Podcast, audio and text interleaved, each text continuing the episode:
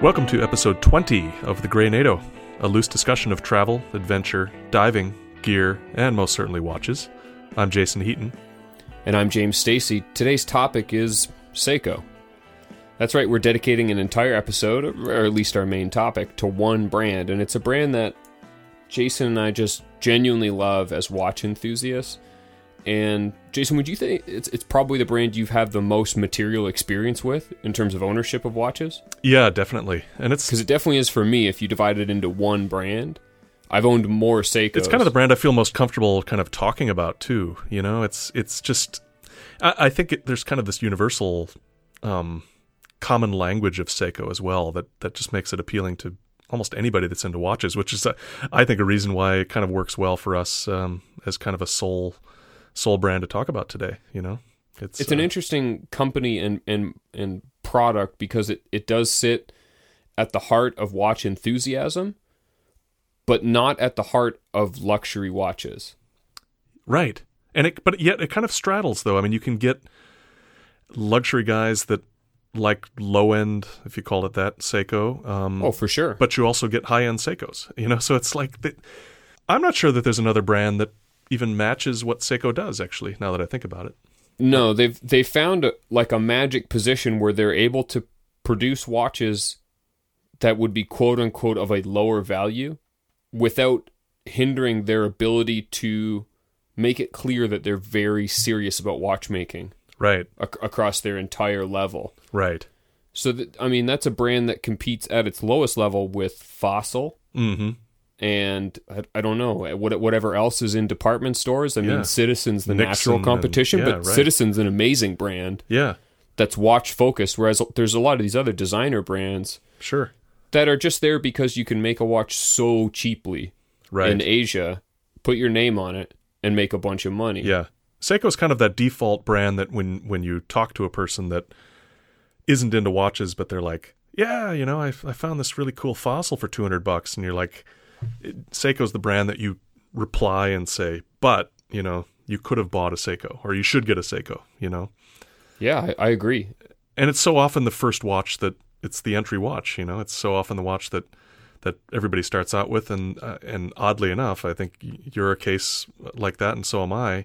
Where these people still have like their first Seiko or one of their early Seikos, and they've kept it through their entire arc of their watch collecting, um, you know, sort of experience. Yeah, no, I completely agree. Now, for you, where did it start? What were the first few that kind of kicked off, and where do they kind of land in your love of watches? Were they actually at the start, or were they after you learned a little bit? How did it work for you? Well, I- It's funny because, I, I mean, I've I've kind of written about this before, and I think we've even talked about it. We had an Origin Stories um, episode yeah, way back in the beginning. Um, but for anybody that, that maybe hasn't heard this, I you know, the very first kind of true watch that I bought was a Seiko, and it was back in the, the late eighties when I was in high school uh, in Milwaukee. And, you know, I used to wander around the mall with my buddies, and we'd kind of just window shop because we didn't have any money. And I, I remember coming across this jeweler that had... Uh, watches in the window, and one of this one of them was this um, real chunky dive watch with a you know the red and blue bezel, and uh, of course it was a Seiko.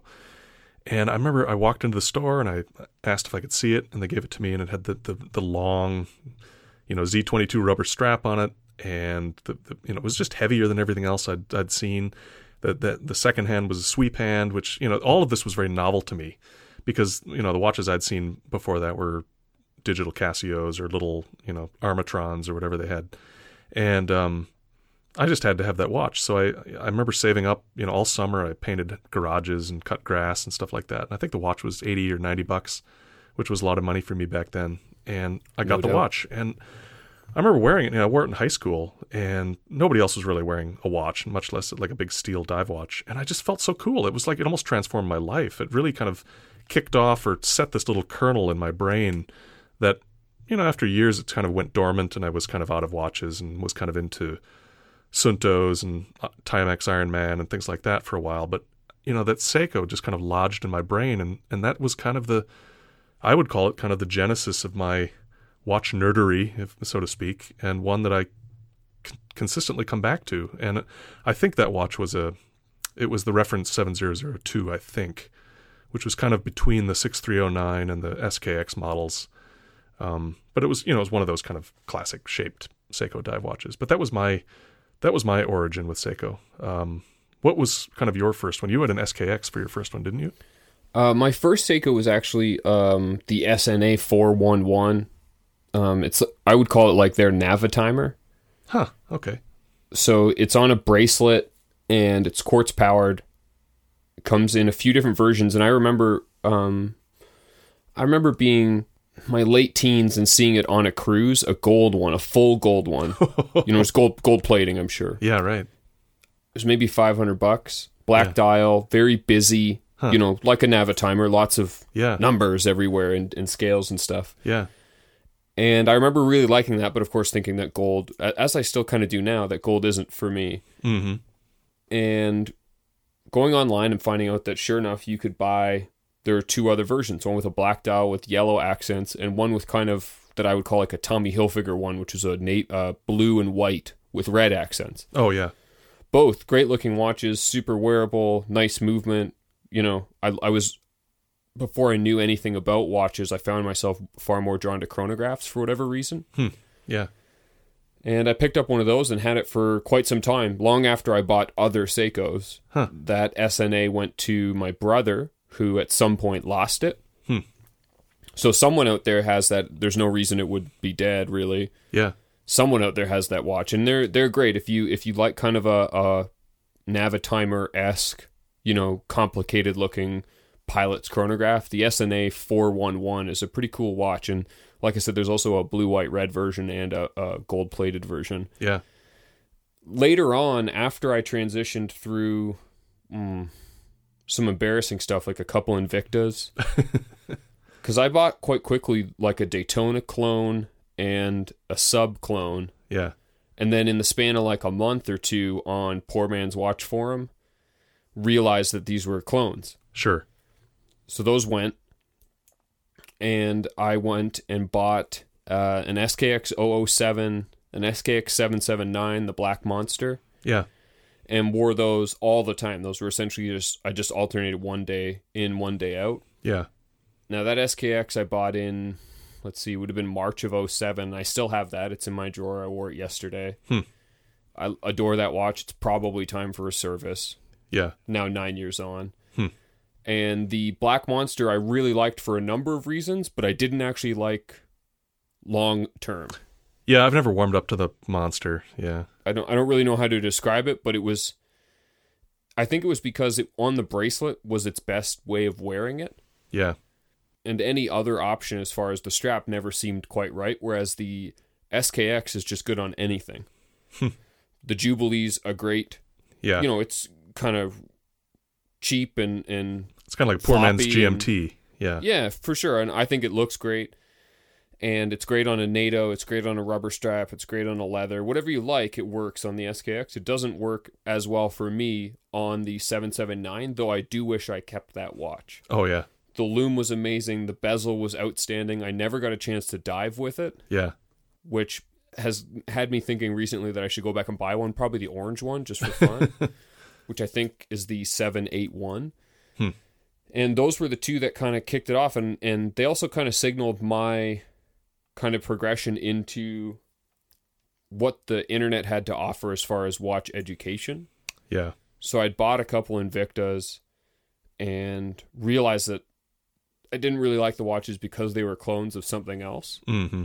And then you quickly get pointed, you know, you'll, you'll see a discussion on Poor Man's Watch Forum. I'm not even sure if Poor Man's Watch Forum is still around necessarily. It probably is in some context, but you would see discussion of, oh, I bought this Invicta, and then two, three lines down, you should have bought an S K X or something like that. Yeah.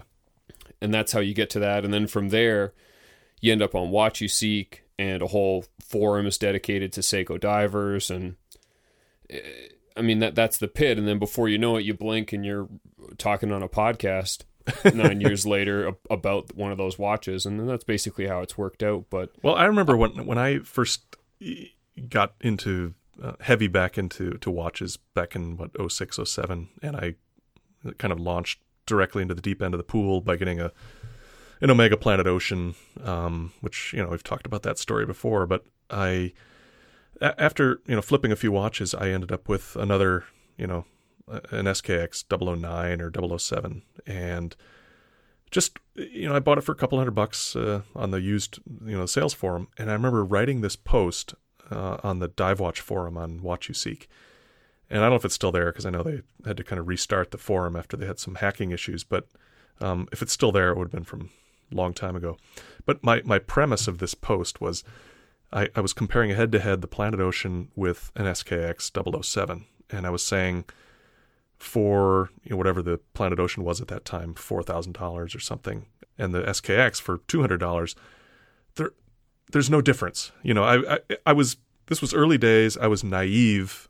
But I, I think the point I was trying to make was it, it was it was kind of this like rediscovery of Seiko after all of these years of being away from it. And and after kind of jumping in and flipping a bunch of really expensive watches, I came back to this watch and thought, okay, it doesn't keep time very well, but you're getting an in-house movement, good build quality, you know, great water resistance. It looks good. It looks classic. And I thought, why would anyone spend, you know, X amount for this luxury watch when you can get This this great, incredible value with this watch? And I, I remember just getting hammered by, you know, responses and other members of the forum that were just like, you know, you're you're in over your head. You don't know what you're talking about. And there's all these other elements that that you know you aren't taking into consideration. And but you know, it's it it just kind of represented another kind of hash mark in that mile that series of milestones of my, you know, on and off relationship with Seiko for, I don't know, what, coming up on, you know, thirty plus forty years, somewhere like that. So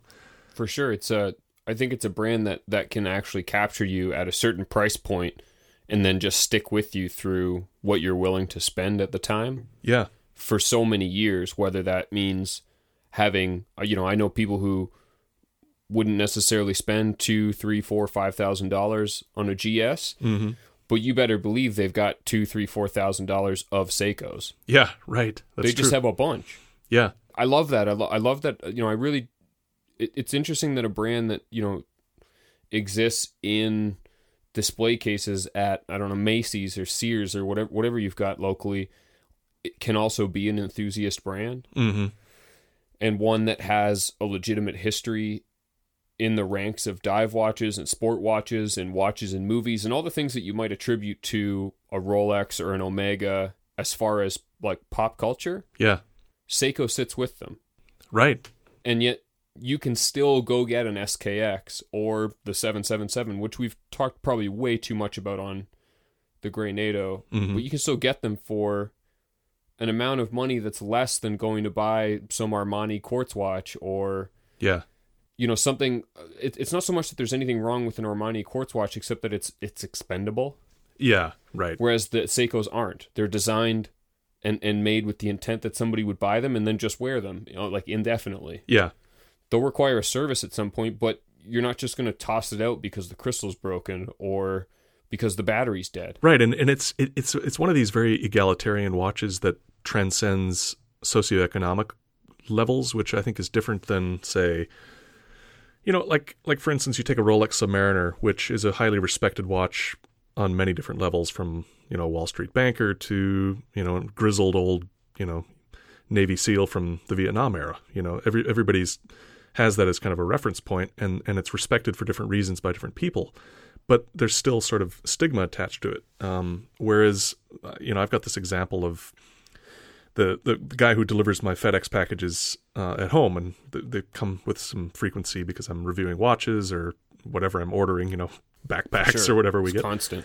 And um, I've kind of grown to know this guy, and I only know him through him ringing the doorbell and handing me a package and signing for stuff. And it turns out that he was a uh, he served in the Navy um, back in the Vietnam era, and one time he was delivering a watch, and we just got to talking about what I do, and, and we got to chatting, and lo and behold, I, maybe it's because I noticed he was wearing like an old Seiko dive watch, and, you know, we kind of bonded over this. I mean, it, it, you know, it's just, so every time he comes now, he's always asking what watch I'm wearing. I've ordered, you know, new rubber straps for him and helped him change them. You know, I've shown him the, the Seikos that I've gotten over the years, and, and it, it, it's just one of these things where we have nothing else in common. He's not a watch nerd, but he remembered he had this watch. It wasn't the same watch he wore when he was serving in the Navy, but there was something embedded in, in him from those days that said, If you want a durable watch, you get a Seiko dive watch. And he still wears it, and then he talks about how he beats it up and he loves it. But the guy has not no interest in watches other than that. And I just love that about it, you know? You, you see dive masters on boats in the Caribbean. There's a guy that, when we go to Sri Lanka, you know, he's the thing is just so faded and, and you know, looks scratched up and everything. Um, and he just bought it because it was probably cheap and, and it lasts. I, I love that about Seiko. You see them everywhere and for so many different reasons. Yeah, no, I, I fully agree. Like I said, it's an it's an interesting brand because it does kind of transcend a lot of the fences that the watch world kind of builds up between Swiss brands and, and price points and things like that. So since your seven zero zero two, what, what have you had that kind of stands out? You know, it's quite quite a few years for you. Yeah. So there must be a handful, but what would you stand out? What would you probably buy and keep or have bought and keep? Well, um, so currently, so I've got a few currently, but, you know, if I had to kind of come up with a, a handful of really memorable ones that I would either keep the ones I have or buy new ones, um, one of them that really stands out was the Marine Master three hundred, which I think we might have talked about in a past episode as, as a candidate that I have as kind of a one watch. Um You know, I I um, I don't have it anymore, which is ironic because I, I sing its praises all the time. But it, it was it's just one of those great looking watches that's styled after one of their watches from the late sixties. It's kind of dressy yet tool watch like. It's got twenty millimeter lugs. It's not oversized. It takes, you know, a good number of straps. Just a really handsome classic styled Seiko dive watch, and it's it's kind of like one of those step up watches from. You know, you get an S K X or you get like the S R P, you know, triple seven, like we've talked about many times. It's kind of that next level up. It kind of is in the one thousand dollars range used. Um, it's got a, a nice, you know, good movement in it, sort of a detuned or, or undecorated Grand Seiko movement in it. it. It's a watch that I would, de- I will get again because I just love that watch. Um, currently, and you don't find it. Do you find the, the Marine Master three hundred kind of top heavy on your wrist, or is that depending on the strap? I've tried it on before yeah. at Basel or, or you know, at a, at a red bar, and I always found it to be just kind of top heavy. It is a little it top sits, heavy. It sits very high. Yeah, so it, it it comes on a bracelet, which a lot of people don't like. I, a lot of people don't like the clasp, but I, I actually think it's quite a good clasp. But the, the bracelet itself, because it's twenty millimeter lugs, it's kind of narrow, which I think gives it sort of this retro appeal. But it balances the watch nicely on the bracelet, and I think it looks really good. The rubber strap that comes with it, although it's a little stiff, it it also is really quite a nice strap. I, I've tried it on like a kind of a vintage-style two-stitch leather strap, and that didn't work quite as well. The watch is a little bit top-heavy. It's not enough strap for the watch. It's not enough. St- I think your reference a while ago was it looks like the watch skipped leg day. And I, yeah. I, uh, I think that goes that that that that uh, kind of stands to reason with that watch. So yeah, you have to be a little careful with straps. I never did try it on a NATO, so I'd be curious to see how it would wear on a NATO. But um, great watch. I, I I see it in pictures now, and it's like I just I swoon every time. I just think it's such a beautiful watch, for sure. And strangely enough, the I mean the reason I parted with that watch was it was around the time that I got my S R P seven seventy-seven, the so-called turtle that everybody's been gaga over this year, and that S R P is just, to me, it was it's, it was like my favorite watch released in, in twenty sixteen, hands down. Just a, you know, I think you love it too. I mean, it's just such a great, I sure do, great versatile watch. Doesn't do anything wrong. It looks good. It wears well on a number of wrist sizes. Um, you know, hard to believe that that's like a four or five hundred dollar watch. Um, it should be, you know, four or five times that in my opinion. It's just such a great. Great piece. So I got that watch and I just wore it to death, wore it like daily for months straight. And at that point I just thought the Marine Master's got to go. I probably won't wear this much anymore because I just love the the S R P so much. So I parted with the Marine Master and now, you know, I'm kind of rethinking that decision. Not that I don't like the S R P as much, but, uh, you know, the Marine Master was just a different enough watch, just a slightly more refined watch that... You've got room for both in your heart? I've got. I think I've got room for both in my heart, yeah. Well, that's good. What about you? What's, uh, why don't you kick off some had, of your favorites? Um, you know, I had a Sumo, the S B D C zero zero five, the orange Sumo.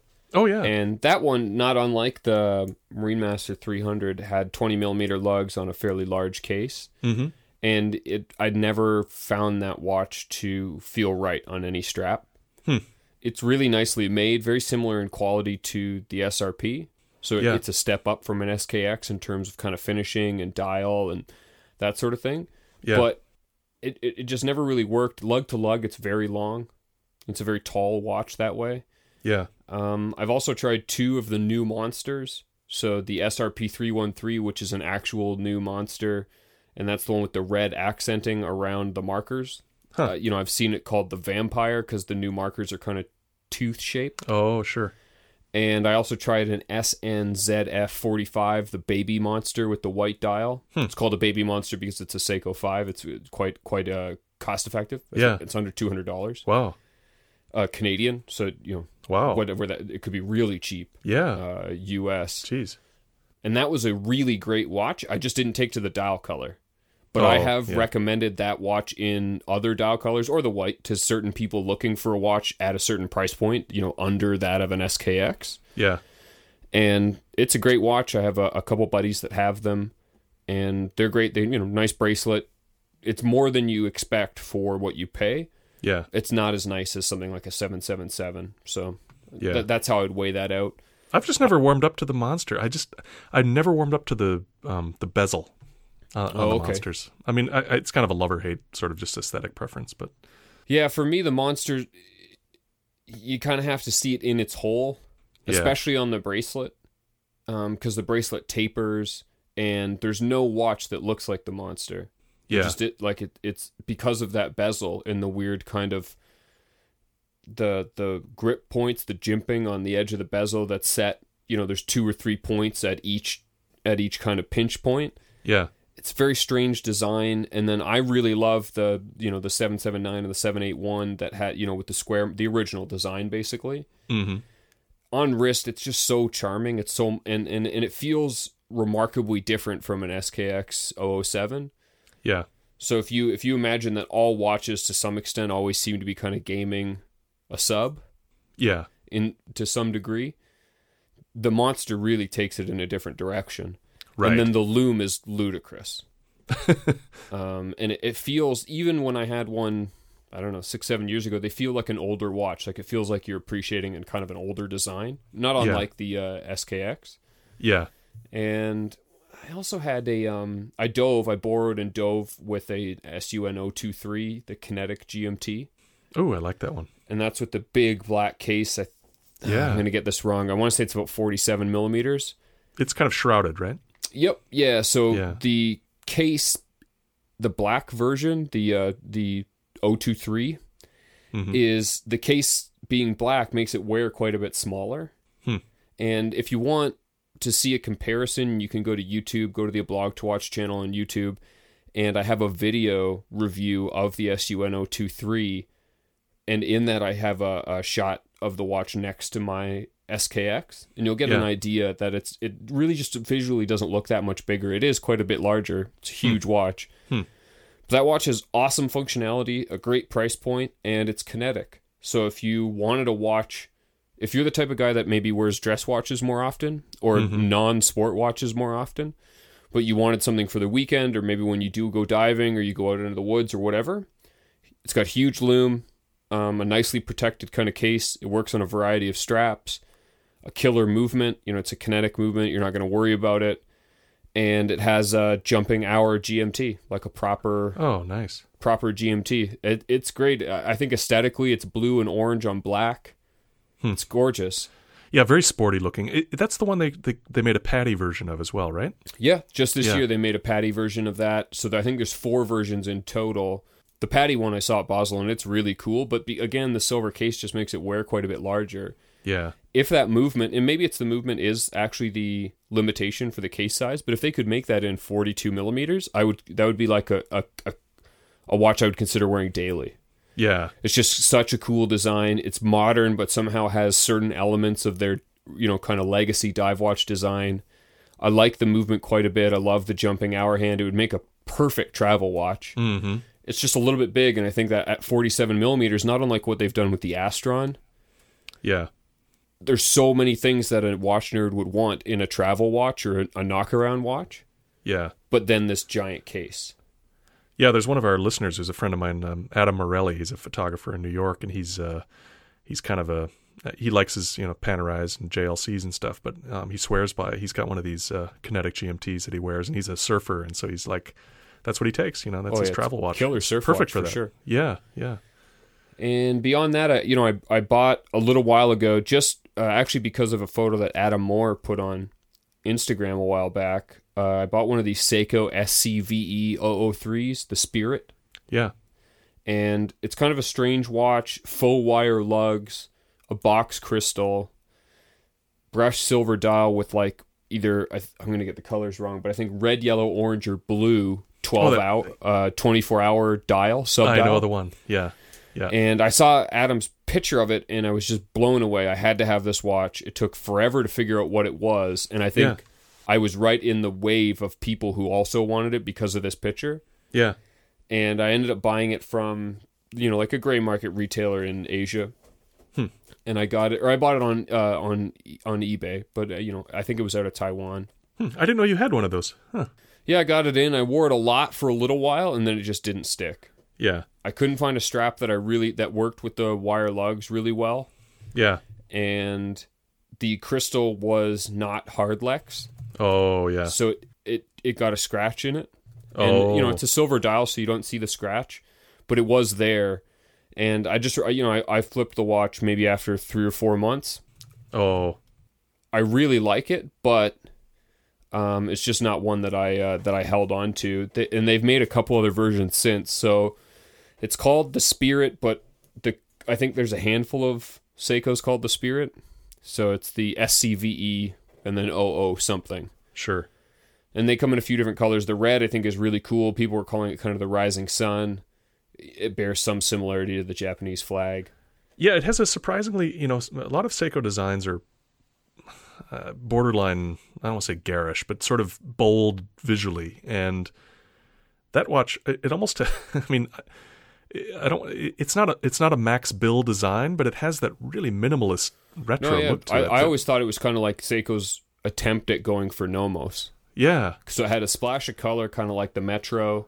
Yeah, exactly. And you had these really thin hands. Legibility was excellent. It didn't look like a new watch, but it also didn't look old, which is, in my opinion, a secret to the Nomos appeal. Right. Right. How How do you know how old a Nomos is? Yeah.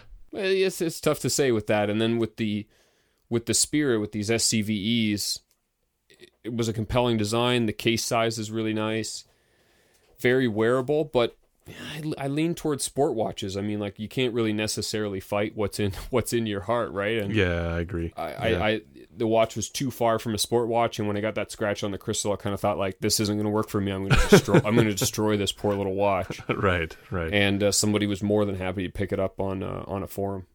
Yeah, I mean, so it's. I mean, just uh, I'll jump in too with a dress watch. I mean, I the one dress watch, the one dress watch period that I own is a, a Grand Seiko, and it's one that I bought when I went to Japan last year, and it's the uh, it's a Grand Seiko. It's the S B G M zero twenty-one, the G M T. It's just, just one of their best Grand Seikos. It, it really is. Um, it's got the ivory dial. It's thirty-eight millimeters, um, thin case, beautiful lugs, clear case back. You can see that, you know, nicely decorated movement. You know, the only flaw with the watch was the strap, which quickly went for something different, which is no big deal.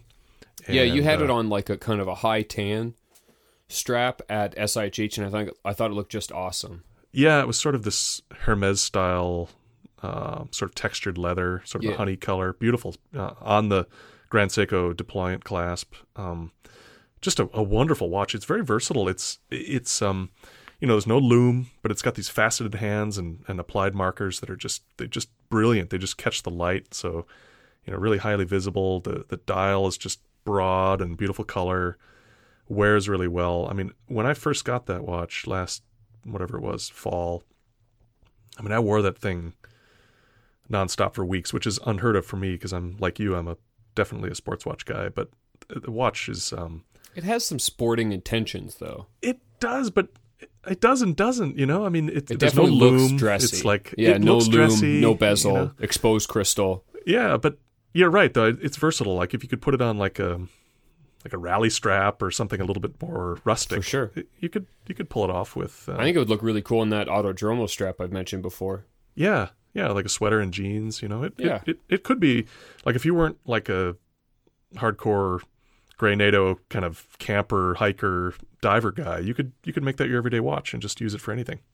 For sure. Great office um, watch. Great, great office watch. watch. Great travel watch. Yeah. And, and since I got that watch, I mean, a couple of friends have really kind of gotten turned on to, to Grand Seiko and gotten similar pieces, which I, I find kind of humorous, but it, it's kind of the way it goes with Grand Seiko. It really kind of, it's almost like you don't get it, you don't get it, you don't get it, and then you see one, and you're like, "That's well, the, that's the, the coolest thing ever." Just un- unbelievable. Yeah, yeah. I have a buddy who I consider to be kind of my go-to expert, specifically like the fine details, like the background details for watches. Mm-hmm. And uh, his name is uh, Paul Hubbard, mm-hmm. and uh, Paul is on Instagram at P F Hubbard H U B B A R D. He's definitely worth a follow. He's had some unbelievably cool sports watches. Yeah. And recently got a G S, the Spring Drive G M T. I love that. Which love has that Lume. A little bit more of a sport watch than yours. Mm-hmm. And that watch is just... It's beautiful. It's just something else. I mean, you get the the uh, the sapphire bezel and you get the Lume. Unbelievable case. Beautiful finishing. Just like the dial on yours, the hands. Yeah. All of that, but I'm always blown away at Basel when you get a chance to handle the latest G S stuff and you put a macro lens at them, mm-hmm. and the the quality of the finishing on the dial is better than anything you come across short of, I don't know, Patek maybe? Yeah, yeah. It's just razor sharp. There's yeah. so much care taken in those fine details, and the difference is in the way that they catch the light. And mm-hmm. I know this is like essentially cliche if you're online and reading people's write-ups about their G S. Yeah. But they managed to make metal operate like a gem. Yeah.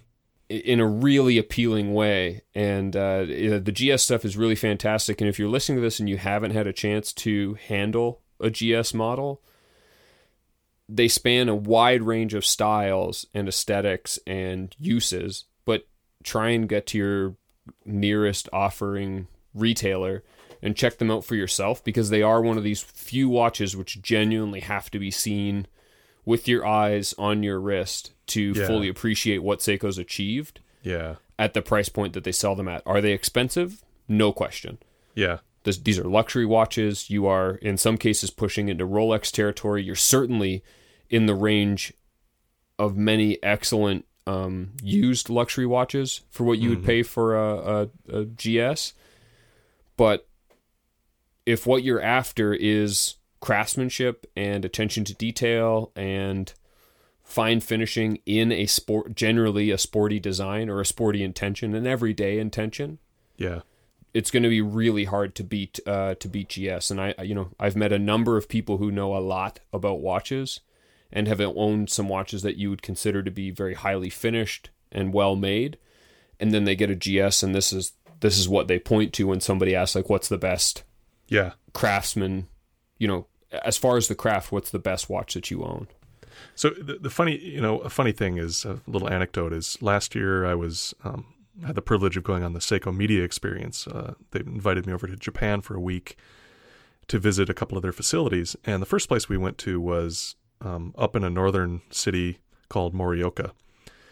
And that's where they, they have this um, workshop that they call the Shizuku Ishii Workshop. And it's where they have this group of craftsmen that s- sit and work, you know, on assembling and decorating all the Grand Seiko pieces, in addition to some other non-Grand Seiko pieces.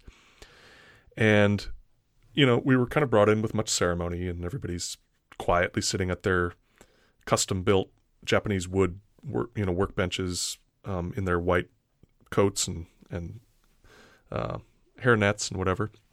And we quietly walked in and observed them working.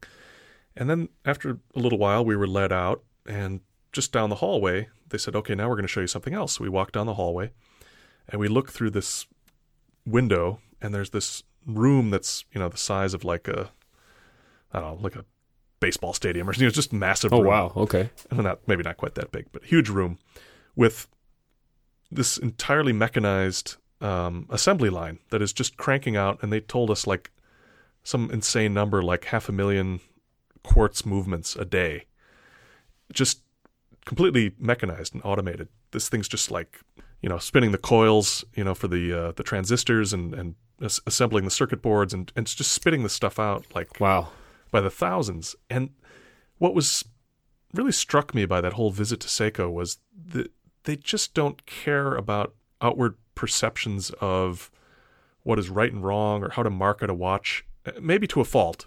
But at times, I think, they were sure. equal, e- e- equally proud of this incredible workshop that would be like at any of the top Swiss brands, with these people, you know, sitting and hand assembling and decorating these beautiful Grand Seiko uh, watches. And literally within sight, just down the hall, is this room full of robots, you know, machines that are assembling these these extremely cheap, you know, quartz movements by the hundreds of thousands. And it, you would never get that if you visited J L C or Omega. They would, if they even had that, they would keep it hidden, you know, in some bunker in the Swiss mountains, and it would never show you that. And I, I was just, I was really struck by that. I think it, it kind of works.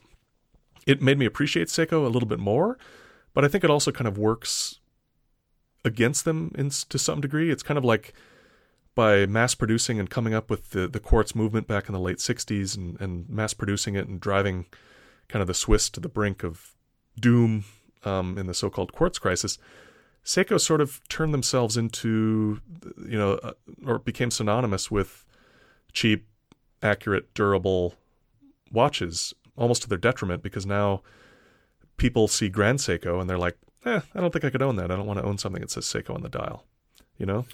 Yeah, it's a it's an interesting thing because they really don't carry out business the way that the Swiss do. Yeah. They're operating entirely on their own terms, controlling their production from the ground up. Mm-hmm. And they're kind of like about ten brands in one, maybe even more than that. Yeah. Um, so, I mean, have have you picked up anything recently? What's your what's your most recent uh, Seiko experience? Just is it the uh, the seven seven seven? Yeah, that's my most recent. Um, you know, I I've also got the the so-called Emperor Tuna, which is oh the, right right right. the thousand-meter Marine Master with the, you know, the monoblock black titanium case and the black ceramic shroud. It's it's the, to me, it's probably the ultimate dive watch ever. I mean, it's so purpose-built. It's so just clunky. It's like wearing a compass on your wrist. You know, it just sits tall. It's indestructible. Um, but I never wear it. I mean, I literally never wear it. It's it's it's not that it's unwearable. It's just it doesn't go with clothing very well. It's really tall. It catches on stuff. I'm never, I've never really latched on to all black watches anyway, but for some reason I keep holding on to it, and it's, it, it, it sits there, and I, I pull it out and I look at it, and it's, it's a, just a cool watch. And ironically enough, that watch is actually built in this, again, in that same workshop where they're building the Grand Seikos, you know? So it's like this weird mix of, of stuff coming out of that workshop, and it was neat to see where they made it. But like I said, I just, I just don't wear that watch. Yeah. Well, I mean, kind of like with some cars, sometimes the, the really cool, or in some ways the most iconic stuff, just isn't usable. Yeah. It's it's flawed merely by its overall design, or or maybe by how focused its design is. You wouldn't drive a race car on the street. That's generally a terrible experience.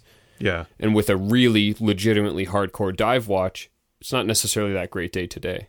Yeah, and I've I've taken it diving. I dove with it in Japan, which I thought was really kind of a neat experience, but and it makes for a great dive watch. But for sure. Outside of, you know, wear with a wetsuit, um, just, you know, it's cool. It wasn't designed for that. It wasn't designed for me to be wearing, you know, to the office or anything like that. So I'm I'm, I'm okay with it. It's a cool watch. Um, you uh, have picked up a Seiko recently, and a, a really cool one. You should tell us a little bit about that one. Yeah, well, I've talked about it on a past episode, but I mean, the, I, I picked up um after some hunting and even a little bit of giving up, and then having a friend find one for me. I picked up a, a Seiko uh, six one one seven sixty-four hundred from the uh, early seventies.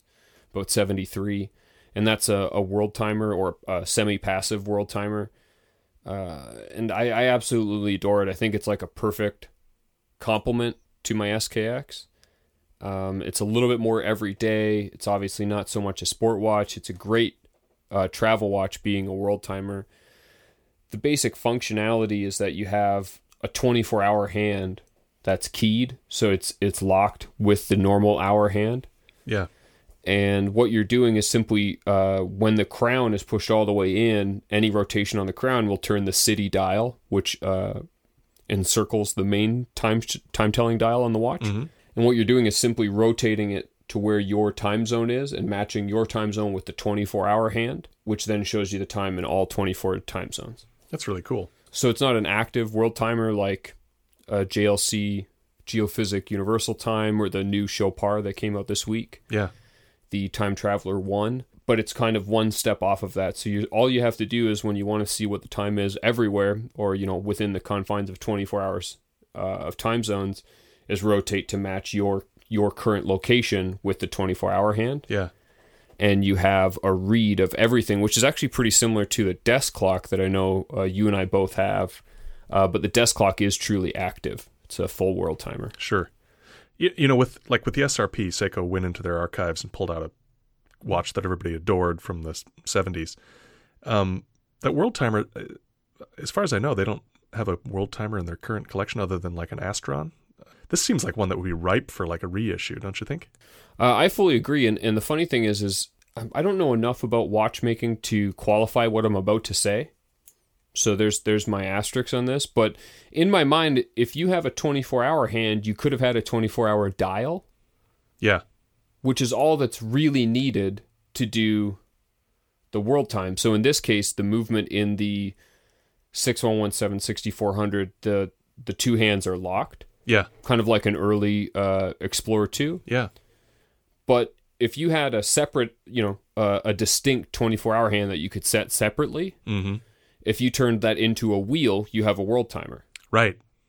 Right. And unless yeah. I'm missing something, and, and please, the grey nato at gmail dot com, if I'm missing something, this is just, this is where my general understanding of watch functions kind of falters. Mm-hmm. But what you need is a rotating disc that references a fixed city uh, city ring. Right. And then you would simply update that disc, and it would advance hour by hour, the same as your hour hand, and let you know the time. And and I don't, I think that Seiko is the brand that could offer a really cool, beautiful, well-made world timer for like under a grand. Yeah. I mean, well, presumably they've done it before. I mean, they, they've made the watch that you have, and, and I'm sure they could just dust off the drawings and update it with their newer, you know, technology and make a yeah, whatever watch. Movement would fit in there. Yeah, I mean, man, I agree. You know, it's, you're right. Uh, there's so many, I, I get people, you know, and you probably do too. People are like, asking like what's a good world timer to get, and either they're too expensive or too big or or too busy or whatever, but like the one you have, sure, like you said, it's not a true, you know, fully functional world timer, but it's it's it's it's enough. I mean, it's a, it's a legitimate great travel watch, and you're right, Seiko could, you know, turn something like that out these days for not much money. I think I'd love to see it. Most certainly. Uh, I would love to see what they would do as far as maybe updating the design a bit, or offering a new, you know, basically taking the same functionality if they designed a new movement around it and putting that in both a modern watch and something that looks more like the sixty-one seventeen. Yeah. I think there's a lot of kind of options there. But, you know, if if we're going to be dreaming, what what's on your list? What's in your future? Is it a, another M M three hundred or? Um, yeah, I'd probably, you know, I think I'll probably pick up one of those at some point. But, I, I, I you know, I'm pretty happy with With the, the Seikos I've got. I've got the, the Grand Seiko, the S R P, and the and the Marine Master. Um, you know, probably I've had a couple of sixty-one oh five vintage divers from the, the late sure, sixties, sure. and I, I don't know why I keep getting rid of them. I, I wouldn't mind getting another one of those, but you know, I, I've got a weird one. I actually think I would like to own a Grand Seiko Quartz one day. You know, just after learn, learning about, you know, the how they make those and what what goes into that watch, and the just the insane levels of accuracy. It really kind of makes me want one. And they're so clean. I mean, they've got that Grand Seiko design and, and finishing. I don't know. It's I, they even came out with one last year that's kind of a limited edition with a, you know, the, the, the sapphire case back, which I thought was just such a cool feature for a quartz watch.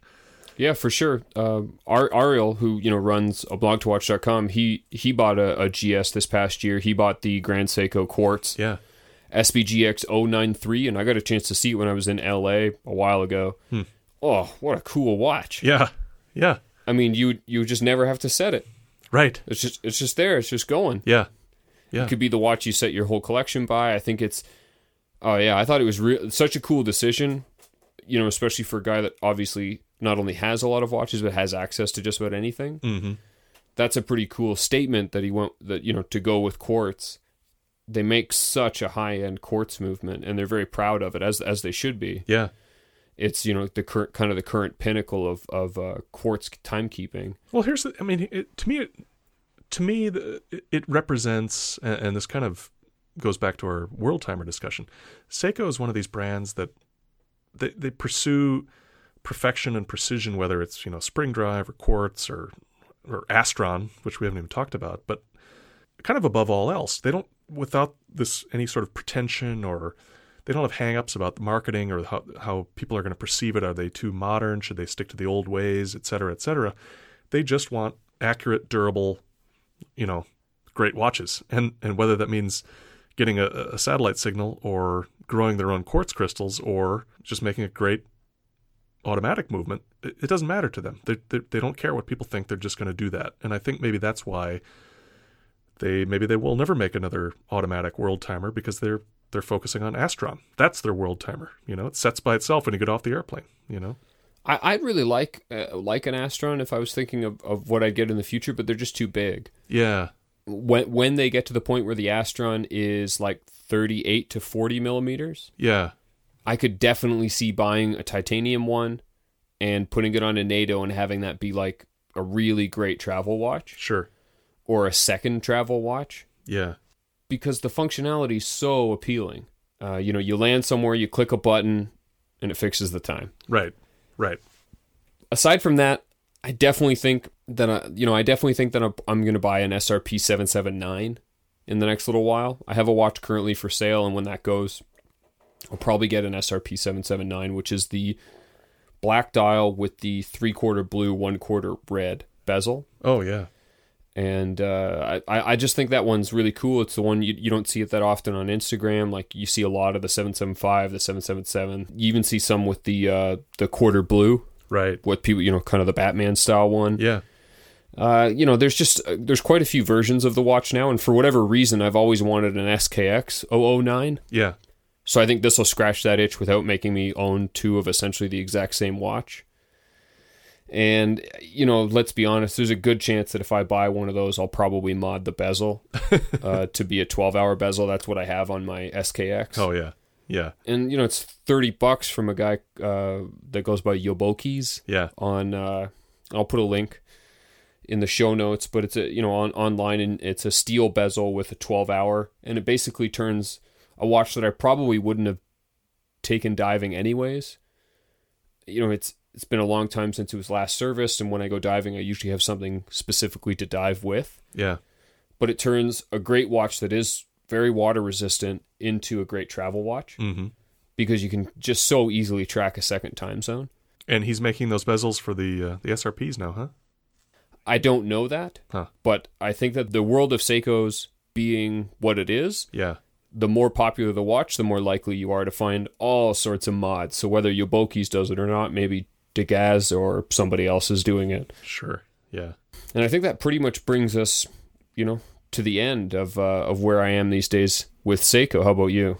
Um, yeah, I think that kind of covers Seiko for both of us. You know, great brand. Uh, we love it. I'm sure a lot of our uh, listeners love it. Certainly drop us a line at uh, the grey nato at gmail dot com. Tag us on Instagram, hashtag the grey nato. And tell us about your Seiko stories, where you got started, which ones you like. Uh, if we missed any cool ones, uh, just let us know. And uh, let's move into new business. Yeah, we'll be back in just a second.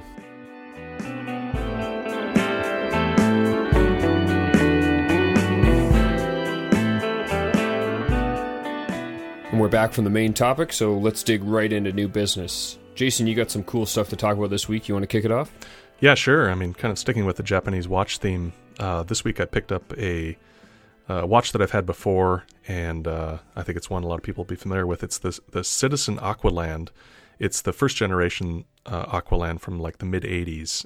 Uh, the reference is C zero zero two zero. And, you know, we're talking a lot about Seiko, but Citizen certainly has a, a great history with, with dive watches as well. And the Aqualand is, it's still, I, I tell people it's like one of my top five favorite dive watches of all time anyway. And yeah, super cool. It's, uh, I think, you know, the Aqualand over the years, the generations, I think, just to be frank, have gotten less appealing in my eyes. I think the original one still stands up really well, and it's still really functional. It's got the, um, I'm not sure the exact case diameter, but it's got, um, it, you know, it's a reasonably sized watch with, with kind of classic aesthetics for a watch from the mid eighties that, that has some gadgetry to it, but it's, you know, it's got the nice ratcheting, uh, rotating bezel. It's got, you know, big luminous markers, um, an orange minute hand, you know, it has some of these classic elements, but then on the left side of the case, it's got the kind of that tumor, so to speak, that sticks out from the side. That's actually a depth sensor. And just above the twelve o'clock marker on the watch is a, a little window with a, a digital display that shows, you know, it can do second time zone, it can do um, chronograph, it can do an alarm, and then it has some dive functionality. So it'll tell your current depth, your deepest depth, and then there's like an ascent alarm. So if you're ascending too quickly, it'll let you know. Oh, that's pretty cool. I mean, all of this stuff, you know, this is a, almost dive watch ter- or dive computer territory. Uh, back in the mid eighties, it was actually the first watch to feature, you know, a digital depth sensor and, and display like this. And I, I thought it was really groundbreaking at the time. And I remember when they first came out, I wasn't a diver, but I just, every time I see them, I just think they're just, there's something so functional and cool about them. You know, so this one's an old one. It's from the mid eighties. The lume is pretty well shot, um, but it's, otherwise it's in great shape. And they do make a more current version of them, which is probably a little bit more, I don't know if I'd say reliable, but the old ones, it's kind of funny because if you flip it over, the one I've got, the, the case back is actually the shape of of the case. You know, it has that elongated section. And so it has like, uh, I don't know, six, maybe eight little screws that you have to take off, and then you lift this case back off, and there are three batteries that you have to replace. Oh, wow. So there's like a battery for the depth sensor, a battery for the digital display, and a battery for the analog display. And that was kind of the Achilles heel of this particular model, because the, the newer one, which is called the J P two thousand, it looks identical. From the front, you couldn't tell the difference. But when you flip it over, it has a standard screw-off round case back, and I think it's just one battery in that one. So it's a little bit more friendly, um, you know, just for modern use. Um, I had a friend that had this watch back in the nineties when he was diving with it, and he changed the batteries a few times. And I think one of the times he like lost one of the little screws and he tried to like super glue the back on or use a different screw that he found. And ultimately the watch leaked on him. But uh, I don't know, the, something about the original. I don't know if I'll ever dive with it, but it's just, uh, I, I'm really pleased with it. I, it costs next to nothing and it's in great shape. Um, it's the one that has like the vented No Deco strap uh, or No Deco marked strap. Oh, very cool. Um, yeah, yeah. But it's twenty-four millimeters, the strap. So kind of tough to kind of source um, aftermarket like NATOs and stuff like that for it. But uh, and you've got uh, pictures on your Instagram? I do, and I'm I'm sure by the time this air, episode airs, I'll have even more. So great piece, yeah. Very cool. What about you? What's your first uh, first item of new business today? Yeah, my first one's a little bit strange. Um, speaking of costing next to nothing, I bought a blanket at Costco today that I want to talk about. So I found out about this blanket. Um, it's called a packable down throw is what the label on the uh, packaging says. But I found out about this blanket from um, a, a Reddit community that kind of forwarded me to a backpacking slash like ultralight camping community online, like a forum. Hmm. And basically Costco is selling these packable down blankets, which are, if you imagine like a very, very thin puffy jacket. Sure. Or sleeping bag. Yeah. But in a in kind of a large blanket, and the size is seventy by sixty inches, one point five two meters by one point seven seven meters for uh, my metric friends. And it includes a stuff sack. It's uh, ultra warm, they claim, with a seven hundred fill, not unlike uh, you know, a jacket you would wear in the mountains. Sure. And it comes in. I found it in silver and in blue. These are pretty well talked about on these ultralight forums where people are making their own backpacking quilts. Yeah. And a lot of people are using these as the underquilt in a hammock, or as, you know, the piece to lie on in your tent. And then you use a sleeping bag or a, or a legitimate like cold weather quilt on top. Yeah. But this costs twenty-six dollars Canadian. And I mean, even if you only bought it and then put it in your trunk of your car just in case you got broken down on a really cold night. Yeah. At twenty-six bucks Canadian, that's like, I don't know what it is. I, you know, I heard online they were around twenty U S. Right. But I don't know. It's, it's hilariously from a brand called Double Black Diamond. So they're only one lawsuit away from a problem with Black Diamond. Yeah, right. But uh, yeah, it's a it it's it packs a, to be about the size, for those of you who do some kind of backpacking or camping. It packs to be a, only a little bit bigger than my uh, Thermarest Pro Light P- Plus. Hmm. Uh, so it's maybe, I don't know, five six inches across and uh, a foot wide. But you can squeeze it way smaller than that, like any of these jackets that pack into their own pocket. Yeah. When you have a spot in your backpack for it, you just kind of cram it in there. I think you could get it to be half the size that it is when you buy it at Costco.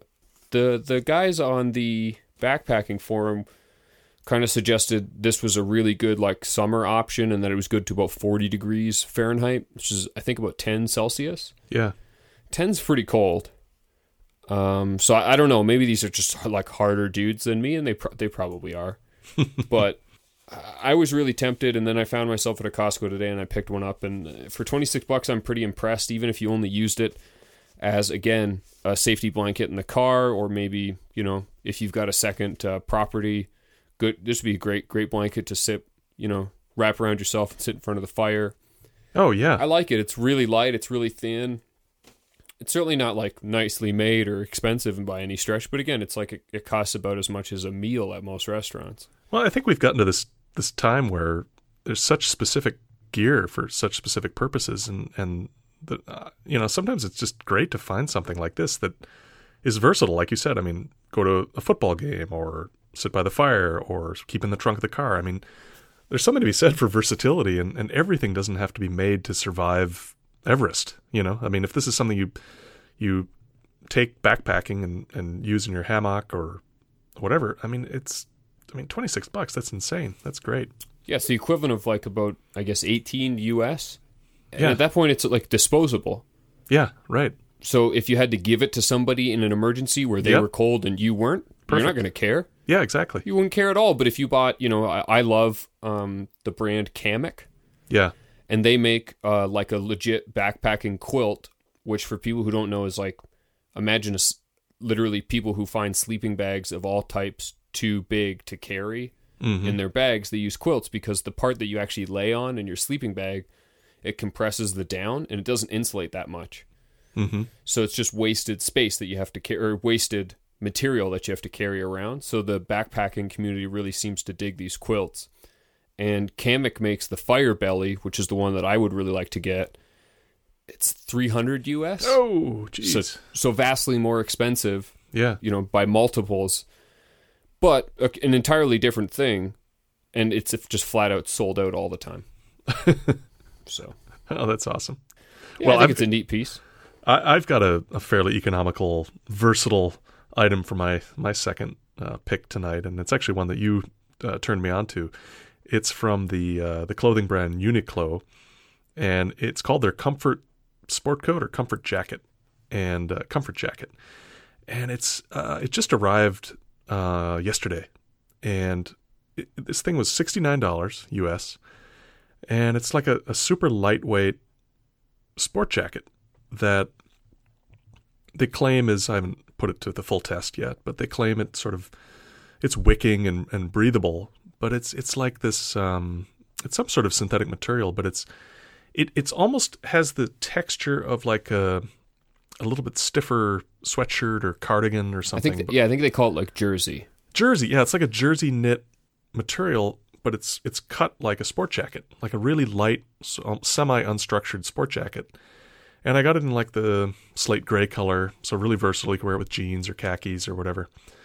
And I, I'm just loving it. I, I tried it on when it arrived yesterday, and it kind of came jumbled up in like this plastic shipping bag.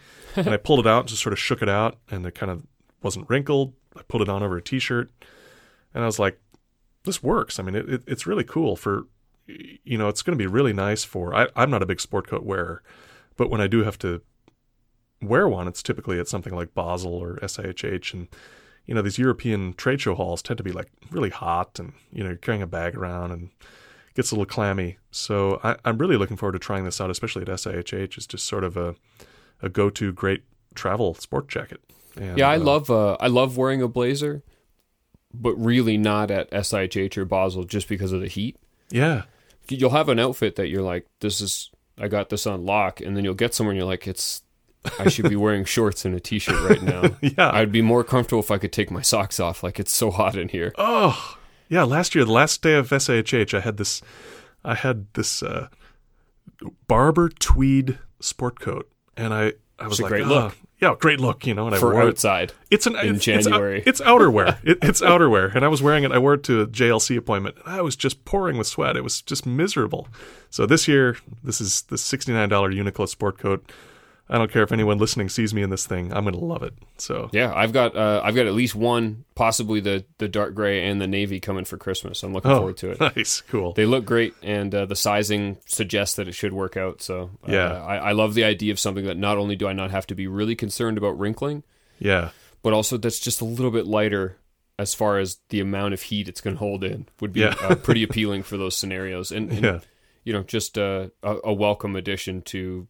Uh, travel, you know, travel wardrobe. Yeah, and if and if it's cold, you've always got your Costco blanket that you can wrap around yourself. Oh, for sure, yeah. I'll have to bring that with me, too. I could find some use for it.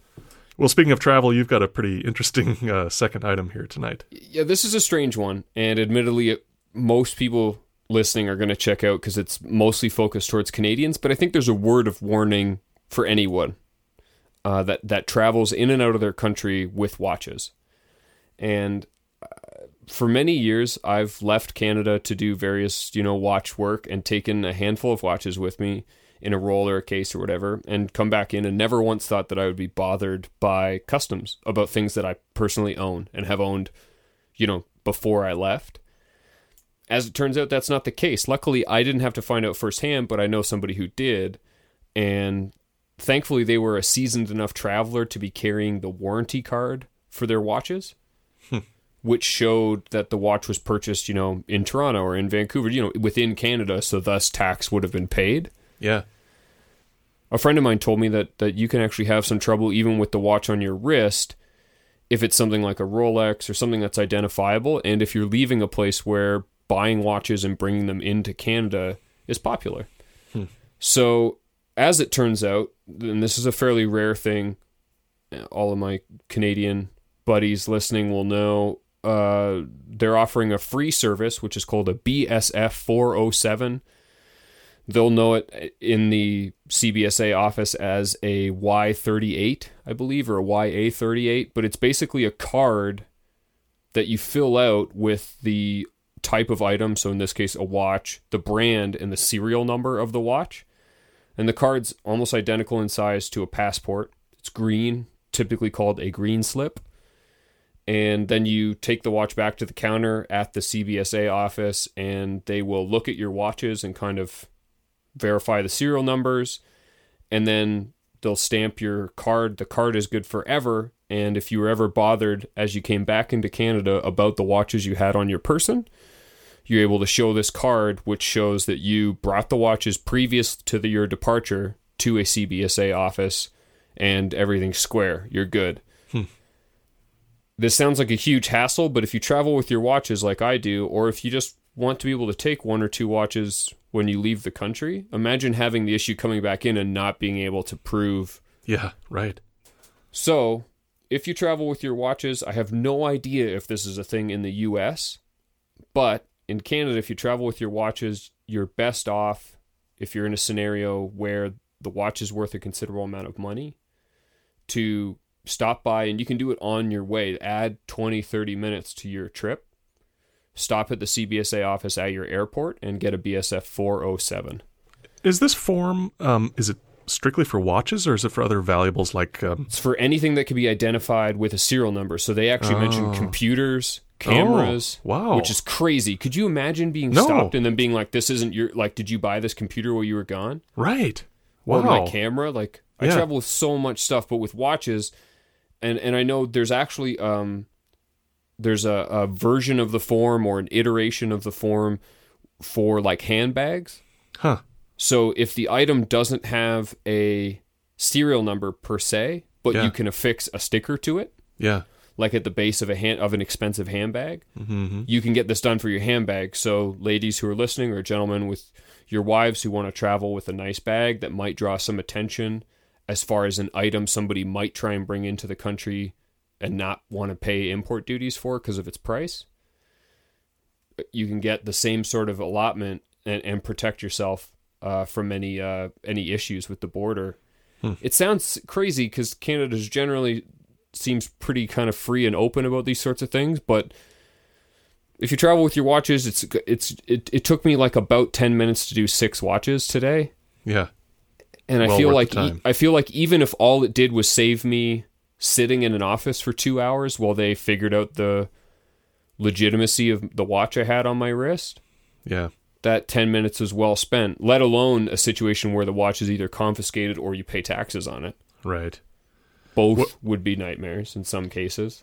Well, I've never had any sort of question or, or scenario like that, but um, I just put that question out to listeners. Um, yeah, well, please. In the U S or other countries, you know, that are listening. If, if your country, um, and selfishly I'm hoping some American listeners uh, write in, know of any situations like this or any forms that need to be filled out, please do write us at the grey nato at gmail dot com because it's good information, and we, we will certainly, uh, if we get any answers, we'll uh, we'll definitely mention them on future shows. So yeah, whatever the process is, please please let us know, and we will share that with uh, the audience. I think you should be obviously we we talk about travel watches a lot.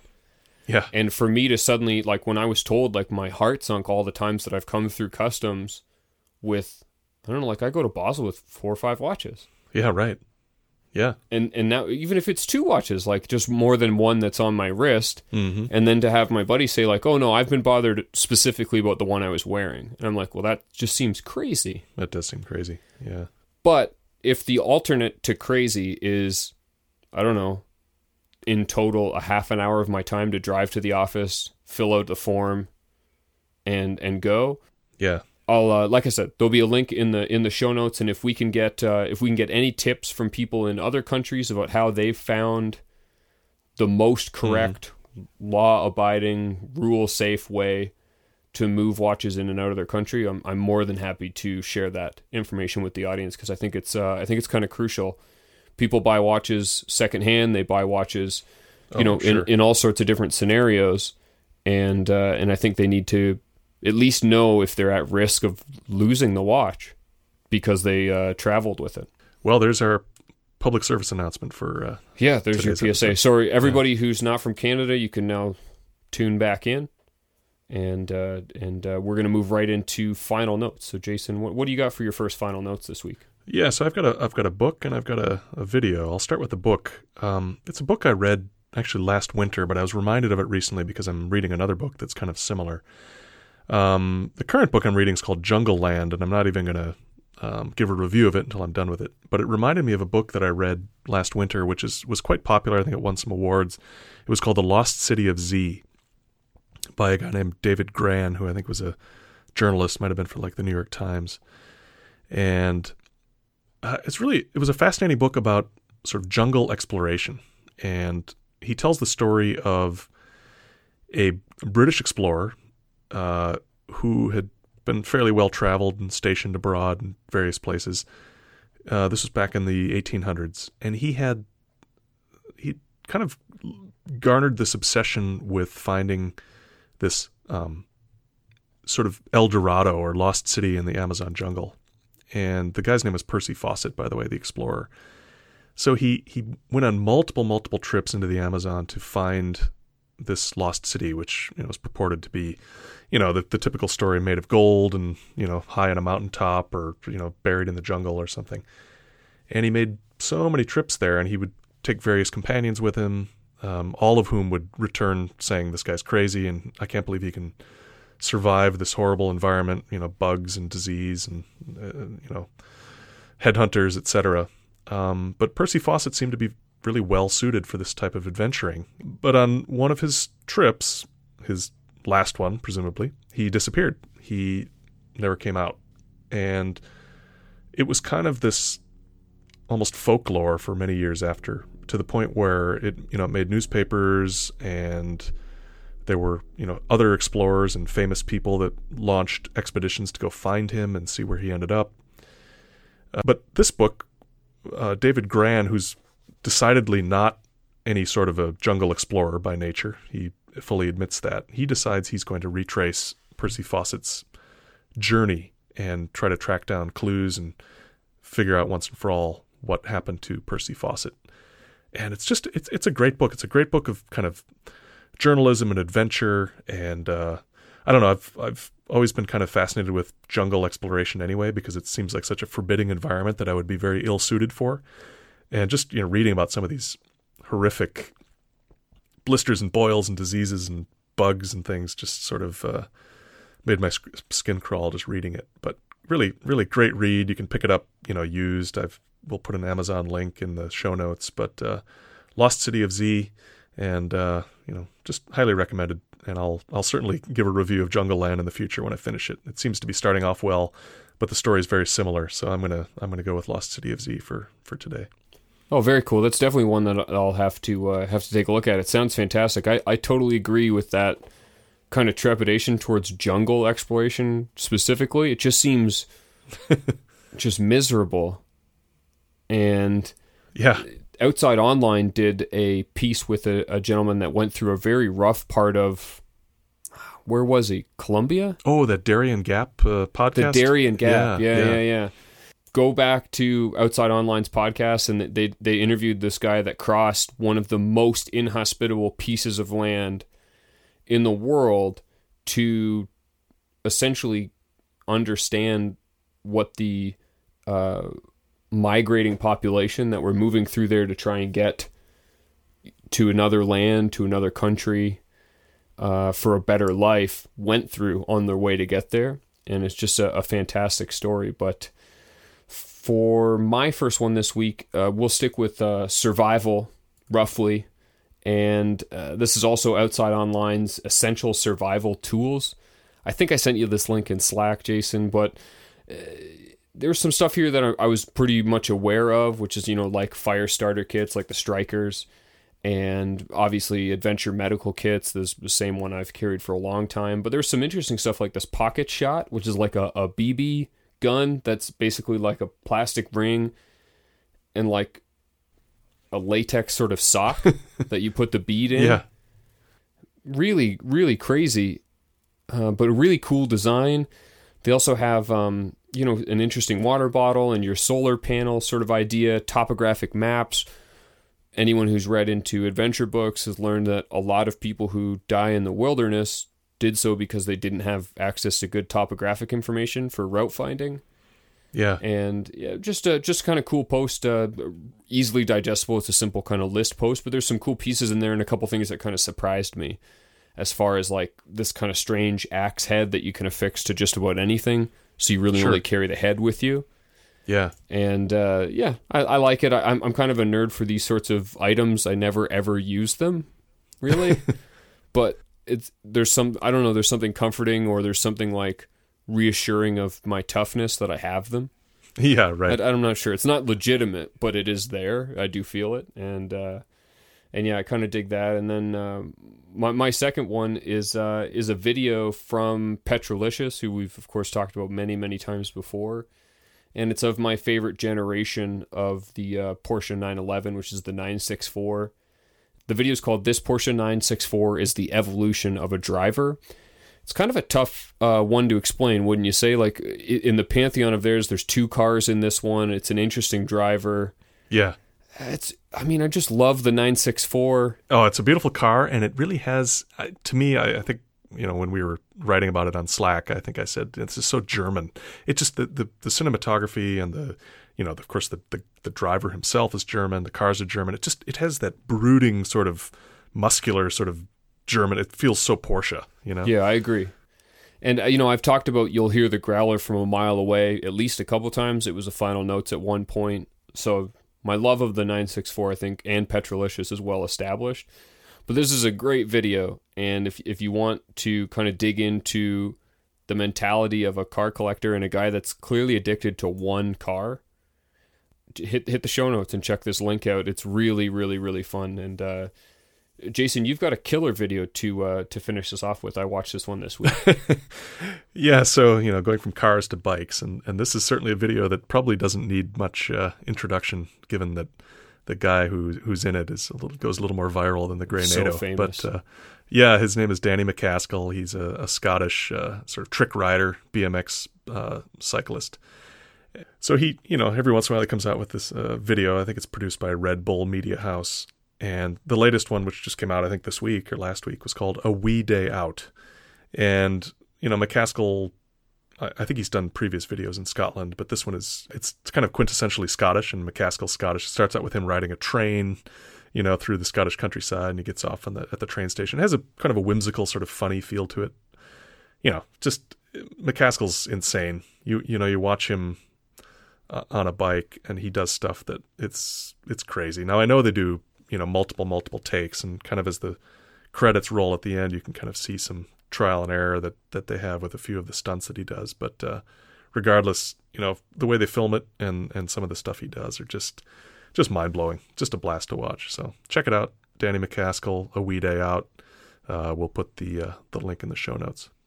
Yeah, and if you if you get into that video and you kind of you're like, I can't believe that this is that people can do this kind of stuff on bikes.